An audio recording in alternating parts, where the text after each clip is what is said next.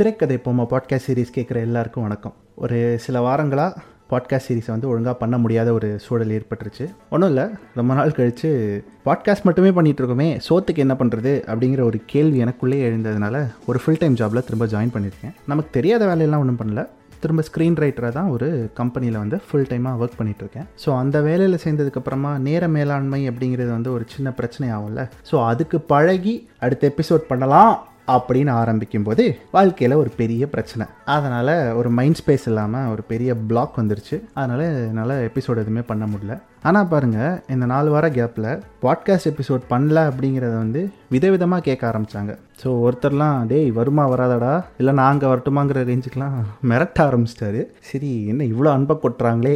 அப்படின்னு சொல்லிட்டு சரி இந்த எபிசோடை பண்ணி விட்டுருவோமே அப்படின்னு சொல்லி தான் வந்துட்டேன். இந்த எபிசோடில் எதை பற்றி பேச போகிறேன் அப்படின்னா காதல் படங்கள் இருக்குல்ல. எனக்கு காதல் படங்களை பற்றி ரொம்ப நாளாக பேசணுங்கிற ஒரு ஆசை இருந்தது. ஸோ அதை பற்றி தான் இந்த எபிசோடில் பேச போகிறேன் ஏன் அப்படிங்கிறத எபிசோட் முடியும் போது சொல்கிறேன் ஸோ இப்போதைக்கு நம்ம எபிசோட்குள்ளே போயிடலாம். இது சந்தோஷ் மாதேவனுடன் திரைக்கதை போமா?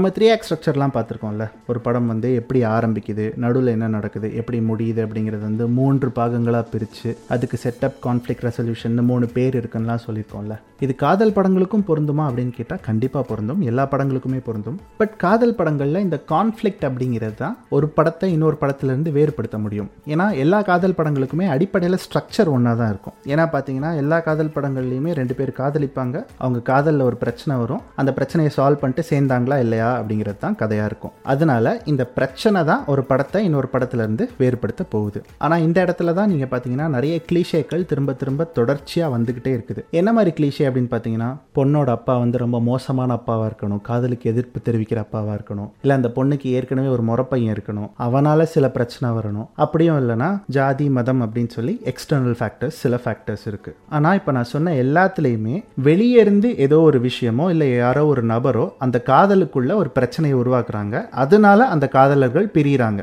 ஆனால் இப்படிப்பட்ட எக்ஸ்டர்னல் ஃபேக்டர்ஸால் என்ன பிரச்சனை வருது அப்படின்னு பார்த்தீங்கன்னா ஒரு காதல் கதையில் அந்த காதலன் அல்லது காதலிக்கான கேரக்டர் டிரான்சிஷன் அப்படிங்கிறது பெருசாக இருக்கிறது இல்லை. கேரக்டர் டிரான்சிஷன் அப்படின்னா என்னன்னா ஒரு படம் ஆரம்பிக்கும் போது இல்லை ஒரு கதை தொடங்கும் போது அதில் இருக்கிற ஒரு கதாபாத்திரத்தின் மனநிலை எப்படி இருக்குது அந்த கதை முடியும் போது அதே கதாபாத்திரத்தின் மனநிலை எப்படி இருக்குது இதுக்கு நடுவில் என்ன மாதிரி டிரான்சிஷன் நடந்திருக்கு என்ன மாதிரி மாற்றங்கள் நிகழ்ந்திருக்கு அது எதனால் நிகழ்ந்தது அதுக்கு திரைக்கதையில் என்னென்ன காரணங்கள் சொல்லப்படுது அப்படிங்கிறது தான் கேரக்டர் ஆர்க் அப்படின்னு சொல்லுவாங்க இல்லை கேரக்டர் டிரான்சிஷன் அப்படின்னு சொல்லுவாங்க. ஆனால் நான் இப்போ காதலில் சொன்ன இந்த எக்ஸ்டர்னல் ஃபேக்டர்ஸ் இருக்குல்ல இவைகளால் வரக்கூடிய பிரச்சனைகள் அந்த கேரக்டர் டிரான்சிஷனை மற்ற படங்களில் இருக்கிற கேரக்டர் டிரான்சிஷன்ஸ் அளவுக்கு காதல் படங்களில் நேர்த்தியாக காட்டுறதில்ல. ஏன்னா காதல் படங்கள் பெரும்பாலும் இவங்களுக்குள்ள இருக்கிற பிரச்சனையை மட்டுமே தான் ஃபோக்கஸ் பண்ணிட்டு இருக்குமே தவிர அவங்க என்னவா மாறுறாங்க தொடக்கத்தில் எப்படி இருக்காங்க முடிவில் எப்படி இருக்காங்கங்கிறத ரொம்ப காலத்துக்கு டீல் பண்ணவே இல்லை. ஆனால் சமீபத்தில் வந்த நிறைய படங்களில் அதையும் கருத்தில் கொண்டு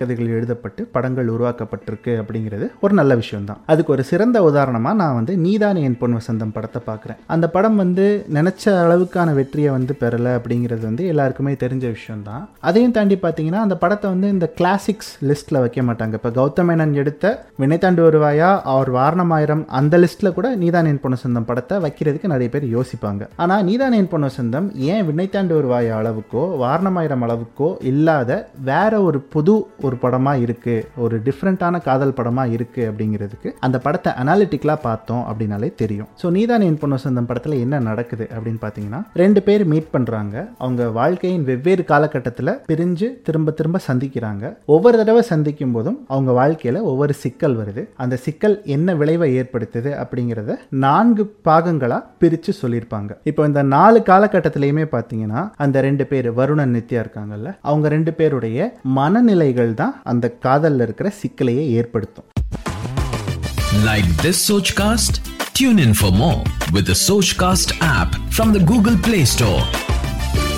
First Varunan Nithya சிறுவர்களாக இருக்கும்போது சந்திக்கும் போது ஒரு நட்பு ஏற்படுது. அது நட்பா காதலா அப்படிங்கிற அந்த வயசுக்கான இன்ஃபாக்சுவேஷனுக்குள்ளே அது சிக்கிக்குது. ஆனால் அவங்க ஏன் பிரிகிறாங்க அப்படின்னு பார்த்தீங்கன்னா வருண் நித்யாவுக்கு மேலே வேற ஒரு ப்ரையாரிட்டியை கொண்டு வரும்போது அங்கே ஒரு பிரிவு ஏற்படுது. அதுக்கப்புறமா நித்யா வந்து வருணை மொத்தமாக வெறுத்துடுறாங்க. திரும்ப அவங்க டீனேஜில் சந்திக்கும் போது வருண் வந்து இன்னும் அதே மனநிலையில தான் இருக்கான் அப்படிங்கிற ஒரு முன்முடிவோட தான் நித்யா வந்து வருணை அணுகிறாங்க. ஆனால் வருண் கொஞ்சம் மாறிட்டான் அப்படிங்கிறத உணர்ந்ததுக்கப்புறமா திரும்ப அவங்களுக்கு நடுவில் ஒரு காதல் மலர் வருது. இப்போ என்ன காரணத்தினால பிரிகிறாங்க அப்படின்னு பார்த்தீங்கன்னா டீனேஜில் பொசசிவ்னஸ் நித்யா வருணை விட இன்னொரு ப்ரையாரிட்டி ஒன்று வச்சிருக்காங்க. அது வருணுக்கு தேவையில்லாத ஒரு இன்செக்யூரிட்டியை கொடுக்கும்போது அங்கே பொசசிவ்னஸ் ஆட்டோமேட்டிக்காக வந்துடுது அதுக்கப்புறமா பிரிகிறாங்க மறுபடியும் அவங்க கல்லூரி நாட்களில் திரும்ப சந்திக்கும் போது எப்படியோ ஸ்டேஜில் ஏறி பாட்டெல்லாம் பாடி திரும்பவும் நித்யாவை இம்ப்ரெஸ் பண்ணி மறுபடியும் காதல் தொடருது.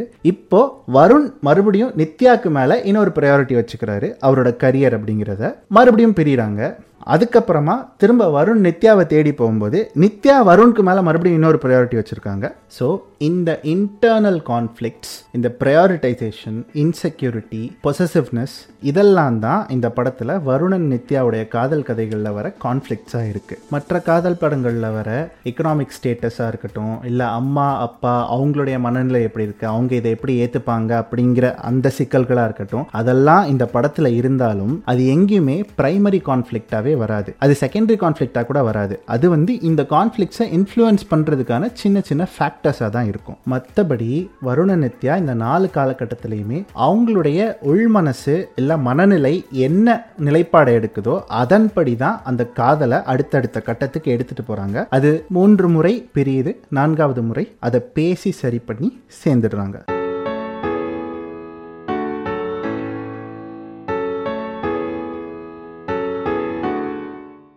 இப்போது இந்த கான்ஃப்ளிக்ட் உருவானதுக்கு காரணமும் அவங்க மனநிலை தான் கடைசியில் பேசி சரி பண்ணுறதுக்கான ரெசல்யூஷன் வரதுக்கு காரணமும் அவங்க மனநிலை தான் இப்போது எல்லாமே இன்டர்னலாக தான் இருக்குது இங்கே வெளியே இருந்து ஒரு வில்லனோ இல்லை வெளியே இருந்து ஒரு ஃபேக்டரோ வந்து இதை இன்ஃப்ளூயன்ஸ் பண்ணலை. இப்போது இதை நான் வந்து ஹண்ட்ரட் பர்சன்ட் லவ் ஸ்டோரியாக கன்சிடர் பண்ணிக்க முடியும். ஏன்னா இதில் வந்து லவ் மட்டும்தான் இருக்குது உடனே ஜாதியை பேஸ் பண்ணி ஒரு பிரச்சனை வருது காதல்லனா அதெல்லாம் சொல்லக்கூடாதா? அதெல்லாம் லவ் ஸ்டோரி இல்லையான்னு கேட்டிங்கன்னா லவ் ஸ்டோரிஸ் தான். ஆனால் அதில் ஜாதி அப்படி அப்படிங்கிறது ஒரு எக்ஸ்டர்னல் ஃபேக்டராக இருக்குது அது இன்டர்னல் ஃபேக்டர் ஆக முடியுமா அப்படின்னா கண்டிப்பாக முடியும். அதுக்கு ஒரு உதாரணமாக ஒரு படத்தை சொல்லணும் அப்படின்னா மோடி அண்ட் அ பியர் அப்படின்னு சொல்லி ஒரு ஷார்ட் ஃபிலிம் வந்தது. அது ஆக்சுவலி ஒரு ஷார்ட் ஃபிலிம் கூட இல்லை அது ஒரு பைலட் ஃபிலிம் அந்த குறும்படத்தில் பார்த்தீங்கன்னா ஜாதி தான் அங்கே பெரிய பிரச்சனையே. அந்த சாதி அமைப்பு காதலர்களுக்கு நடுவில் என்னென்ன கண்ணோட்டத்தை கொடுக்குது அது எப்படி அவங்க காதலை பிரிக்குது அப்படிங்கிறது தான் அந்த ஒட்டுமொத்த குறும்படத்தினுடைய அடித்தளமே. அவங்களுடைய மனநிலை என்னங்கிறது தான் அவங்க காதல் பிரிகிறதுக்கான முக்கியமான காரணமாகவே மோடி அண்ட் பியர் ஷார்ட் ஃபிலிமில் இருக்கும். ஸோ திரும்பவும் பார்த்தீங்கன்னா இது வந்து ஒரு ஹண்ட்ரட் பர்சன்ட் லவ் ஸ்டோரி ஆயிடுது. இந்த மாதிரி ரெண்டு பேருக்கு நடுவில் இருக்கிற மனநிலையை மட்டுமே வச்சு ஒரு காதல் கதையை எடுத்தால் அந்த காதல் கதை வந்து ஆக்சுவலி ரொம்ப நேர்த்தியான ஒரு காதல் கதையாக இருக்கும். ரொம்ப காலத்துக்கு நிலச்சி நிற்கிற ஒரு காதல் கதையாக இருக்கும். ஏன்னா சில கான்ஃப்ளிக்ஸ்க்கு வந்து சில டைம் பீரியட் மட்டும்தான் செட் ஆகும். இப்போ குஷி சிவா மனசில் சக்தி நீதானேன் பொண்ணு சொந்தம் மோடி அண்ட் பியர் இந்த எல்லா படங்கள்லையுமே இந்த கான்ஃப்ளிக்ஸ் எல்லாமே காதலர்களுக்கு மனசுக்குள்ளேருந்து வெளியே வந்து அவங்களுடைய காதலை பிரிக்கிற கான்ஃப்ளிக்டாக இருக்கும் இருக்கு. ஆனா எக்ஸ்டர்னல் கான்ஃப்ளிக்ஸ் பத்தி நம்ம பேசிட்டு இருந்தோம்ல அந்த எக்ஸ்டர்னல் கான்ஃப்ளிக்ஸ்லாம் என்னைக்கு வேணாலும் அவுடேட் ஆகலாம். அது அவுடேட் ஆனதுக்கு பிறகு அந்த படத்தை பார்த்தோம்னா அந்த படமும் அவுடேட் ஆகிறதுக்கான வாய்ப்புகள் இருக்கு. ஆனா இந்த படங்கள் எப்பவுமே அவுடேட் ஆகாது. என்னை கேட்டா நீதான் என் பொண்ணு சொந்தம். மேபி இன்னொரு பத்து வருஷம் கழிச்சு இல்லை இன்னொரு பதினஞ்சு வருஷம் கழிச்சு திரும்ப நம்ம ரீவிசிட் பண்ணி பார்த்தோம்னாலும் அது இப்போ இருக்கிற அதே லைவ்லினஸோட இருக்கும் அப்படிங்கிறது என்னுடைய நம்பிக்கை. சீக்கிரமே அந்த படமும் ஒரு டிலேடான கல்ட் கிளாசிக்காக அறிவிக்கப்படும் நம்புறேன். அந்த நம்பிக்கையோட இந்த டாப்பிக்கை நான் இங்கே முடிச்சுக்கிறேன். நான் ஏன் இன்னைக்கு இந்த எபிசோடில் லவ் ஸ்டோரிஸ் பற்றி பேசினேன் அப்படிங்கிறது. ஸோ முதல்ல சொன்ன மாதிரி நான் ஒரு நாலஞ்சு வாரம் ஸ்கிப் பண்ணிட்டேன். இந்த நாலஞ்சு வாரத்தில் நான் என்னென்ன எபிசோட்ஸ்லாம் பிளான் பண்ணியிருந்தேன் அப்படின்னு பார்த்தீங்கன்னா இரண்டாயிரத்தி இருபத்தி ஒன்றில் என்னை கவர்ந்த பத்து படங்கள் அப்படிங்கிற மாதிரி ஒரு எபிசோடு ஸோ அப்படின்னு இல்லை பட் எனக்கு பிடிச்ச படங்களை பற்றி பேசணும் அப்படின்னு நினச்சிருந்தேன். ஸோ அந்த எபிசோட் அப்புறமா ஏஆர் ரஹ்மான் பர்த்டே வந்தது ஹாரிஸ் ஜெயராஜ் பர்த்டே வந்தது. ஸோ அதுக்கெல்லாம் ஸ்பெஷல் எபிசோட்ஸ் பிளான் பண்ணியிருந்தேன். இது இல்லாமல் நிறைய படங்கள் ரிலீஸ் ஆச்சு. இப்போ டிசம்பரில் மட்டுமே பார்த்தீங்கன்னா கடைசி ரெண்டு வாரங்களில் கிட்டத்தட்ட இருபது இருபத்தஞ்சு படம் ரிலீஸ் ஆச்சு. ஒரு படத்தையும் என்னால் பார்க்க முடியல அந்த மைண்ட் பிளாக்னால் இப்போ வரைக்குமே இப்போ ரீசெண்டாக வந்த எந்த படங்களையுமே நான் பார்க்கல.